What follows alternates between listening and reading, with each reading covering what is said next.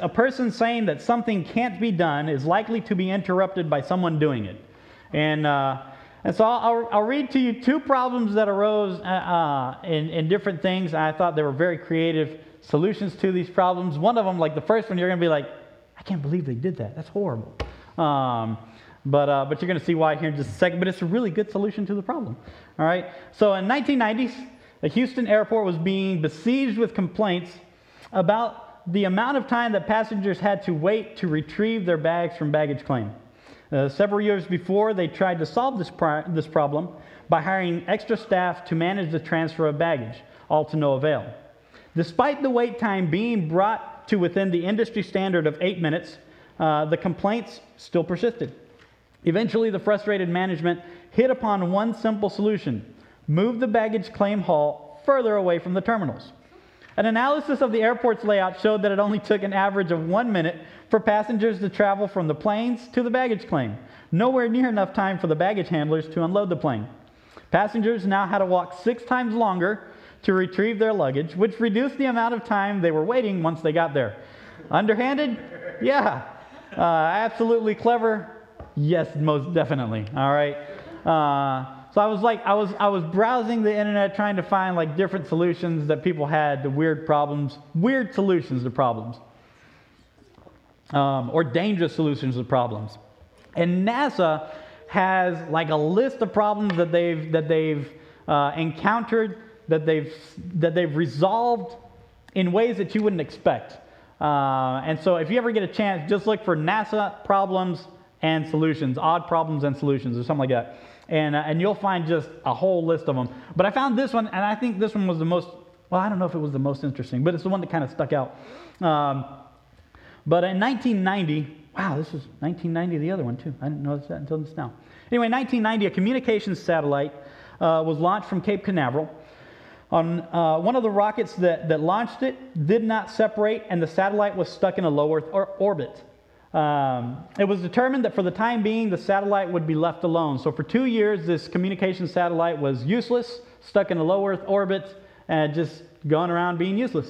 And uh, in 1992, the Space Shuttle Endeavour was launched for the very first time, and on its on its maiden voyage, it was tasked with the mission. Well, one of its missions that it had was was to go and get this uh, Intelsat 603 and uh, and recover it, uh, repair it, fit it with a new rocket, and then launch it into the orbit where it was supposed to be. So they, they designed a special arm that would grab onto the satellite, bring it into the shuttle bay uh, so that they could fit it with a new rocket to get it to proper orbiting height. Uh, the only thing was that the retrieval arm proved to be absolutely useless for the operation.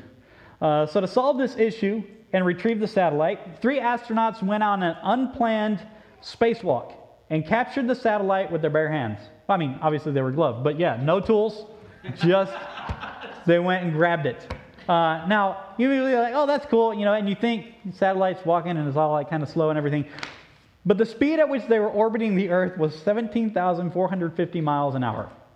So keep that in mind. That's, that's crazy. Uh, it was the willingness of these astronauts that enabled them to get the mission done. Had these astronauts not been willing to do an unplanned, untrained for uh, spacewalk uh, to retrieve the satellite, it would not have happened in that way. Uh, uh, this communications company was losing uh, millions of dollars every year that that satellite was not being not being able to be used. And so far it had been two years. And who knows when the next space shuttle launch was was going to be planned. So it was the willingness that allowed this mission to be completed uh, even when it was outside of the norm and outside of what was planned uh, and willingness is what i'm going to talk about today uh, go to 2 kings if you will 2 kings chapter 4 verse 7. 2 Kings chapter 4, verse 7. And this is where we'll stay all night tonight. Uh, it's 2 Kings chapter 4. Sorry, we're not going to go to verse 7. Start with verse 1. 2 Kings chapter 4, verse 1. And we'll begin there and read to verse 7. It says, uh, Now there cried a certain woman of the wives of the sons of the prophets unto Elisha, saying, Thy servant, my husband, is dead and thou knowest that thy servant did fear the Lord. And the creditor is come to take unto him my two sons to be bondmen. And Elisha said unto her, What shall I do for thee? Tell me, what hast thou in thy house? And she said, Thine handmaid hath not anything in the house save a pot of oil. Then he said, Go borrow, th- uh, go borrow the vessels. I almost said three vessels. Sorry. Then he said, Go borrow the vessels abroad of all thy neighbors, even empty vessels. Borrow not a few. And when thou art come in, thou shalt shut the door upon thee and upon thy sons, and shalt pour out into all those vessels, and thou shalt set aside that which is full. So she went from him, and shut the door upon her and upon her sons, who brought the vessels to her, and she poured out. And it came to pass when the vessels were full, that she said unto her son, Bring me yet a vessel. And he said unto her, There is not a vessel more, and the oil stayed. Then she came and told the man of God, and he said, Go sell the oil, pay thy debt, and live thou and thy children of the rest. Okay? So, first off, we have this woman that has some problems, all right? Uh, she's a widow, she's in debt and can't repay. Uh, and because of that non payment, she's going to lose her sons, okay? So, her son's liberty is at stake here. Uh, they're going to basically become indentured servants until that debt can be paid or worked off. So she goes to Elisha, the man of God, and tells him her problem. She's tried everything probably because when she goes and tells Elisha, Elisha, I have this issue, I have this problem, Elisha says, What's in your house? She says, Nothing. I believe personally she's probably tried to sell everything. She'd probably try to do everything that she could, scrape everything together to be able to pay these debtors. She says, Elisha, I don't have anything except a pot of oil now. That's all I've got left. And um, so Elisha tells her to do something odd. Okay, now forget everything you know about this story. Forget that we've just read what happens at the end. Okay, I want you to put yourself in this widow's shoes. Okay, you you have no income. Uh, you've sold everything probably that, that, that can make money. Uh, there is uh, your your son's lives are going to be uh, uh, taken. Not like they're not going to be killed, but their freedom is going to be taken. They're going to go work as slaves uh, until this debt is paid off. And, uh, and so you have this issue. So um, she goes to Elisha.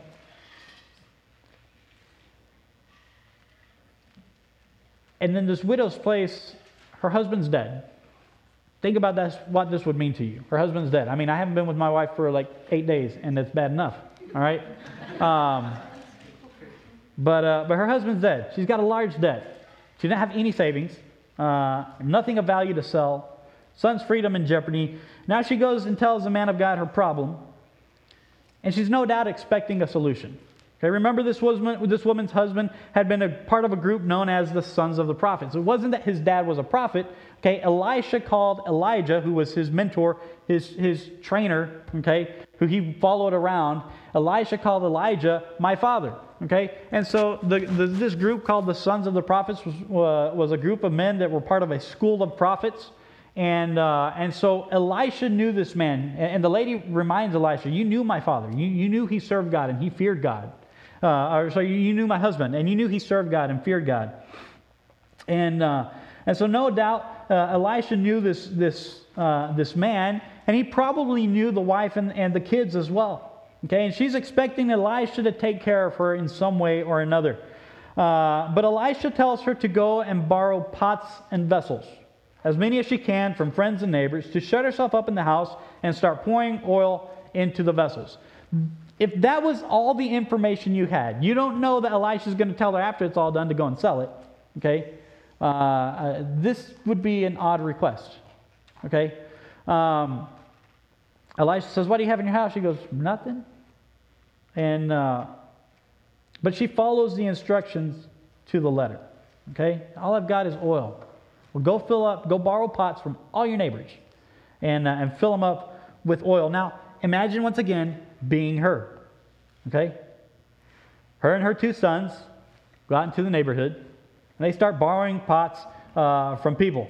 Okay, so she goes, she goes to, uh, to the first door and she starts knocking on doors. Anybody here ever collected like newspapers or cans or bottles or anything like that growing up to either take to the recycle bin, uh, to the recycle plant or for fundraisers at school, and you had like a wagon and you're taking that and you, hey, do you have old newspapers, old magazines, old bottles, old cans? No, thanks. And you go to the next one, all right? and, uh, and that's how it usually works. And people are like, oh, sweet kid, and they'll give you like the old stuff or whatever. Nobody has problems giving away their trash, you know. Well, some people do. Some people do. There's, there's people called hoarders. All right. Don't point at the people. Some people already raised their hands about it. Uh, confession is good for the soul, they say. So, uh, but uh, there, there's hoarders out there, but most people are like, yeah, you can have my trash, go take it, great. And uh, especially if it's a cute kid. But now you've got two, two boys and, and a mother, they're going door to door, and they've got their little Red Rider wagon, okay? And they're knocking on the door, and, and instead of asking for old paper and old cans and old bottles, they're saying, hey, do you have empty pots? Now, people use these pots for things, okay? They, they weren't just like decorations around the house. We have like, uh, like clay jars and stuff like that as decorations. We don't really use them for stuff uh, normally. Uh, but back then, they used them for stuff. And so they're like, hey, you got any empty, empty pots, empty, any kind of vessel that's empty? And uh, why? Well, because uh, I, I, need them. I'm going to I'm gonna take them to my house and fill them with oil. Why? I don't, I don't know. So I'm poor, don't have money. Creditors are going to come take my sons away from me because we've agreed that they're going to be bond servants uh, if I couldn't pay. And so I asked Elisha, and he said, Go borrow a whole bunch of pots. And so I'm just borrowing pots. Where are you getting this oil from? I don't know. So I have one pot of oil, but I'm going to fill a whole bunch of them with what oil? I don't know. Can you imagine being her? Knocking on doors of friends, neighbors, strangers. And they're like, this lady's crazy. But evidently, she gets some pots, all right? She gets some vessels. They go back to the house, all right? And, uh, and there she is. She's with her sons, and she takes the very first one. She puts it there in front of her, and she takes her pot of oil. She's like, this is nuts. Make sure this is on tight. and goes, whoop. And as she's pouring, she's looking in, she goes, hey, just coming out. Look, and that one's filled up. Here, put that one aside. Give me another one. And I imagine that with every vessel that gets filled up, she's getting more and more excited. look at this! Look at this! This is nuts! Guys, you would be too. You would be, uh, it'd be like Facebook and Instagram be like, look at this. I can pour this, I can pour this oil everywhere. And it's just, it's never to end. Amazing. I, fill, I filled up the, you know, and, and people would be in the comments, yeah, right, there's some kind of trickery, smoke and mirrors and whatnot. And, and, uh, and so there you are videoing all this stuff on Instagram, but they didn't have Instagram back then, okay? Elisha told her shut herself up. Nobody was supposed to see. And there they are, pouring and pouring and pouring. And she goes, Okay, give me another one. And her oldest son goes, That's, that's it. There's no more. Or maybe it's her youngest son. I don't know which one. But her son goes, ah, There's no more. Wow. And at that point, the oil stayed at the level where it was. And, and, and that was the end of the infinity oil. Um, but, but, I mean, that's awesome. Uh, so the widow looks around and starts counting vessels. And how many did she count? All of them. We don't know the number. All right. Um, she counted all of them. Okay. She, she got 50 vessels from her neighbors. She counted 50 full vessels there. She got 100. She counted 100 full vessels there. She got 200. 200 full, y'all get the picture, all right? Uh, so now she goes to Elisha. She's like, all right, I've got all these vessels of oil. I can burn lamps for a long time. Uh, I can deep fry some chicken uh, a lot of it. And uh, so, what now? Uh, what do I do? And, and Elisha goes, Go home, sell the oil, pay your debts, and live off of it. Uh, and so, that's what she does. All right? So, this widow has just experienced an enormous miracle for her. And there's a few things that, that we can get from this story. One uh, is that God can get us through our problems. All right? Two is that God's methods are usually not what we would think. And three, God's methods work. All right? And uh, that's the end. I'm just kidding. Uh, just thought we were really lucky. Uh, no, I've got a few more things to point out. Those are big three things that we can grab from this, though. But I want to point out something about this woman's willingness to do it. All right? This widow experienced a miracle allowing her to pay uh, her debt and save her sons from being slaves and bond servants. Um, and, and you see what God used to accomplish this? He used oil. He used something that the lady already had. Okay? Uh, Elisha didn't look at her after she said, All I've got is a pot of oil. He didn't go, Oh man, if only you had flour too. And we could, if only you had some eggs and you could make like birthday cakes. and sugar and stuff. Man, I don't know what we're going to do. So all she had was flour. I mean, all she had was oil. That's it. And he said, okay, we'll use the oil. All right? Uh, God used what she had. That's all she had was oil. And God said, okay, fine, we'll use, we'll use oil. Time after time, we see in Scripture that God uses people to accomplish different things, to solve existing problems. But a recurring theme in many of these situations is that one, God uses what people have and are willing to let Him use. All right? So let's, let's go back. Let's go to Moses. All right? So you have Moses, he's out in the wilderness, he's 80 years old. He's already tried to do his own thing and try to free the, you know, try to bring relief to the, uh, to the Israelite people who he was part of. They were slaves. He went and killed an Egyptian because he was beating an Israelite, and and uh, and so he thought that maybe they would see him as a savior then, and they didn't. And so when, when he found two of the Israelites arguing, he was like, "Hey, you shouldn't argue amongst yourselves. You're you're brothers." And they're like, "What? You're gonna kill us too?" And he was like, "Oh, great. More people know than what I thought. This is spreading fast on tablet Anyway, uh, just spreading fast. And uh, so he got out of there. He runs away from Egypt and he, and he goes and lives off in the wilderness, becomes a shepherd, and he's there for 40 years. Now Moses is 80 years old. And as he's shepherding his father in law's uh, um, sheep, he sees a fire. He sees a bush and it's on fire and it's not being consumed, it's just fire. And the bush is fine. So he goes over to investigate and he hears the voice of God. And long story short, God says, Moses, I'm going to use you to, uh, to get the children of Israel out of slavery.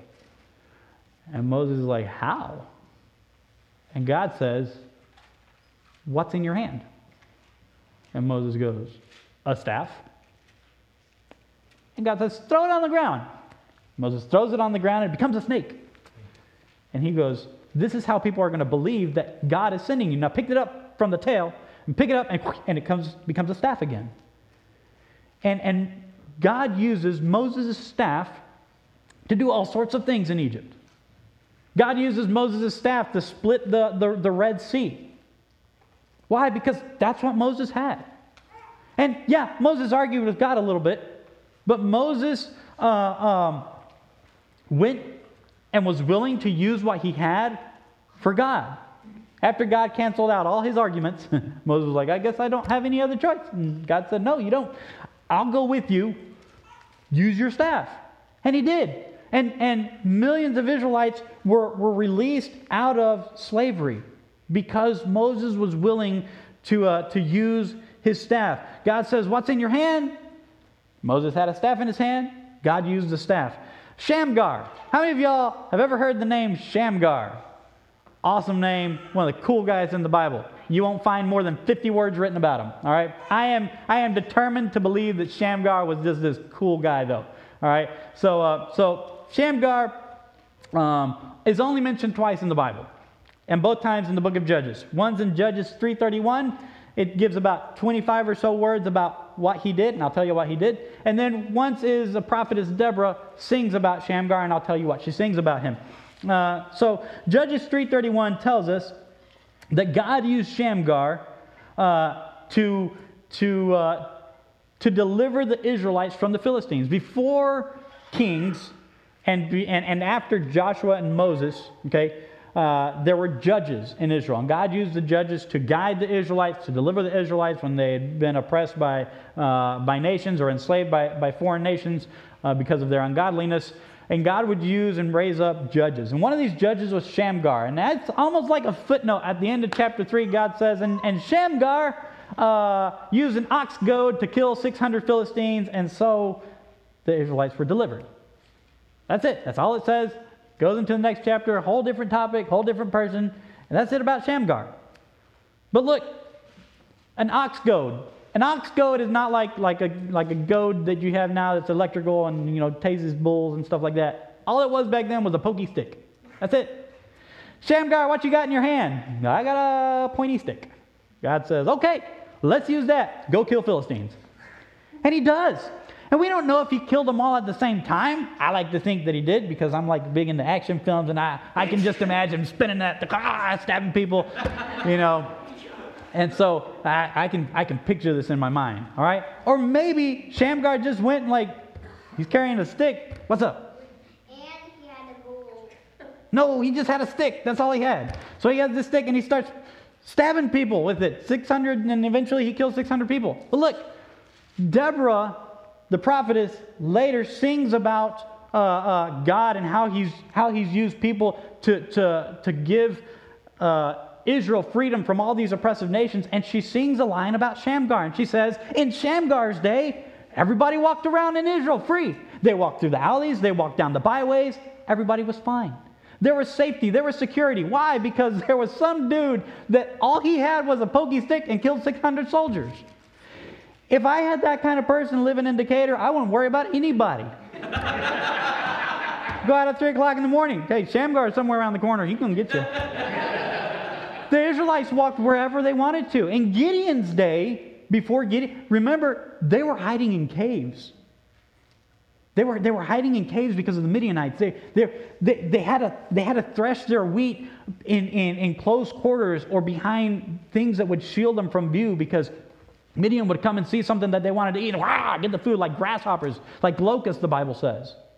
But man, when Shamgar was a judge, he killed 600 people with a pokey stick, and everybody was like, we're going to leave that guy alone. Uh, we continue on in the prophets, you have Samson. Samson had his issues. But look, one of the most impressive fights that Samson had, he killed a thousand men, one fight, with the jawbone of a donkey. That's it. Uh, Samson, go fight Philistines. Okay. Uh, what you got? Mm-hmm. Donkey jawbone? Use that. Go kill him. Okay. And he does. And he goes and kills a thousand men because he was willing to use what he had. David, we know David, killed Goliath with, with a sling and a stone. He was even offered the best arms and armor that Israel could provide. And he was like, No, uh, I got my sling, I got my rocks, I'll, uh, I'll go do that this way. He was willing. You go to the New Testament, you have a boy that gave his fish and his bread, and Jesus fed a multitude with five loaves and two fishes.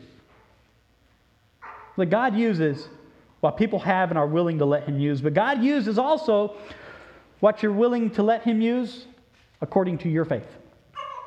We go back to the widow with oil, right? She gets done filling the pots, the vessels. She starts to count them. How many does she count? All of them. Okay. How many did she have? We don't know. But look, if she went and got 50 vessels from her neighbors, how many pots did she fill? 50. If she went and got 3,000 pots from her neighbors, how many did she fill? 3,000. According to her faith, whatever she went and went and got to be able to do that, that's what God used. Um, and look, how much faith did she have? It would have been shown by how many vessels she got. We don't know how many vessels she got, but I don't think Elisha was a cruel person. Okay? Uh, if she would have gotten just enough to pay the, the creditor and had like five bucks left over, I don't think Elisha would have said, pay the creditor and live off the rest. I'm, not, I'm not guessing Elisha was that kind of guy. I think Elisha had more compassion than that. I think she had so much to sell that Elisha knew she's got tons of oil. Go sell it. You'll be able to pay the creditor off, and you're going to have a, enough to provide for you and your sons. At least, I believe, until they came of age where they could get a good job. But she had enough to live off, her and her sons, to live off the rest of it. Let's go back to our list of people that we've, that we've seen uh, that were used of God, and imagine what things would be like if they wouldn't have been willing. You have Moses, okay? At first, he was not willing. He argued with God about why he couldn't be the one to, to go and, and, and, and lead Israel out. Um, but, uh, but if he would have continued to do so, you know what? God would have used somebody else. Uh, um, but Moses, because he finally surrendered and said, Okay, I'll, I'll do what you want, God. I'll use this staff that I have and, and I'll use my faulty tongue and, and, and I'll go and say, I'll go and speak and I'll, I'll lead them out if you lead them out. Listen, the cool thing about Moses wasn't that he led a million or so people out of Egypt and, and freedom. The cool thing that Moses got to experience was he got to experience God. I mean, Moses talked with God like you and I talk right now. He talked with God. God dictated things to Moses. Moses wrote it down. God wrote on tablets of stone with his finger and then gave those tablets to Moses. Moses spent so much time with God that when he came down from the mountain, people were like, Moses, we can't stand to look at your face. And it wasn't because Moses was ugly, it's because he was shining. Moses glowed in the dark because he'd spent so much time with God's glory. It just kind of rubbed off on him. And everywhere he went, he had to wear a veil because people couldn't look at him. Okay, we have all like the masks now, and some people look better with the masks, and you may be thinking of people you know that look better with masks. Moses didn't wear the mask because he was ugly. Moses wore the mask because people couldn't look at him because he was shining so bright. He'd been in the presence of God for so long. And such deep, intimate conversations with God. And God had shown him his glory. Moses didn't get to see God face on, he got to see like the back of God. That's awesome. And Moses would have missed out on it if he would have refused to use and refused to be willing to use what he had for God's purpose. Shamgar, we only get 50 words about this guy, but nobody would know who Shamgar was, all right? And uh, if he would have refused to be used by God, you know what? Shamgar would still have been living under oppression. The people of Israel would not have been able to walk out free and safely and Shamgar himself would have been one of the ones that was oppressed by the Philistines that he was used to, uh, to deliver from. Samson, same as Shamgar, but we see that because of his unwillingness to continue to be used of God in the way that God wanted to, he had a premature death. David, same as Shamgar. But David, listen, David had a relationship with God. A lot of those Psalms that are in the book of Psalms were written by David. If David would have been unwilling to fight Goliath and been unwilling to trust God with what he had, the little experience that he had, the little height or the little age that he had, the little weapons that he had, do you think we'd be reading Psalms about the Lord is my fortress and my refuge? Whom shall I fear? Nah, they wouldn't be there because David wouldn't have had that courage.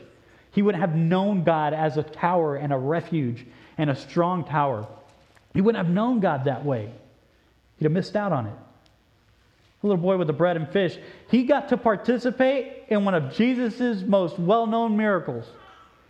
Had he not been willing to give up his food, he would have had a full belly and missed out on an amazing experience. I imagine that's a story that he told to his grandchildren and his great grandchildren, and to the point that they were just like, come on, we've heard this story a million times. But if I'd have been it, I'd still be telling it. Because that's awesome. You notice the trend in these examples Moses, Shamgar, Samson, and David were all used by God to be a blessing to others of deliverance from oppression. The widow was used to deliver her sons from servitude. The little lad was used to deliver others from hunger. Each of these people were used to be a blessing to those around them, to be an impact, to reach others. And listen, quickly, our, our application point before we close. We want to be a church where people are reached with the radical power of the gospel of Christ. And the question in some of us tonight may be how do I do it? It's a cool sign we have on the outside. It's nice to see it on the screens. We exist to reach people with the radical power of the gospel. How do we do it? Have you asked God? Have you personally said, God, how do you want me to reach people? How do you want me to be a blessing to others? How do you want me to deliver family members and friends from the grasp of hell? How do you want me to, to deliver people in physical need? How can you use me? God, I, you may be here going, I've got nothing. And if you have nothing, God will use just you. But maybe it's something as simple as the widow lady, all I got is a pot of oil. And all, all I know how to do is, all I can do is, and I can't even get out of my, my, my chair right because my back is, I can't help people physically because I'm broken. I, whatever. You've got something. Have you asked God, God, what is it that I have that you want? And then told God, whatever it is that I have, I'll give to you to reach somebody. Would you just show me how? And it's easy to forget about these things. It's easy to forget about the little things like the pot of oil, the staff, the sling, and the stone.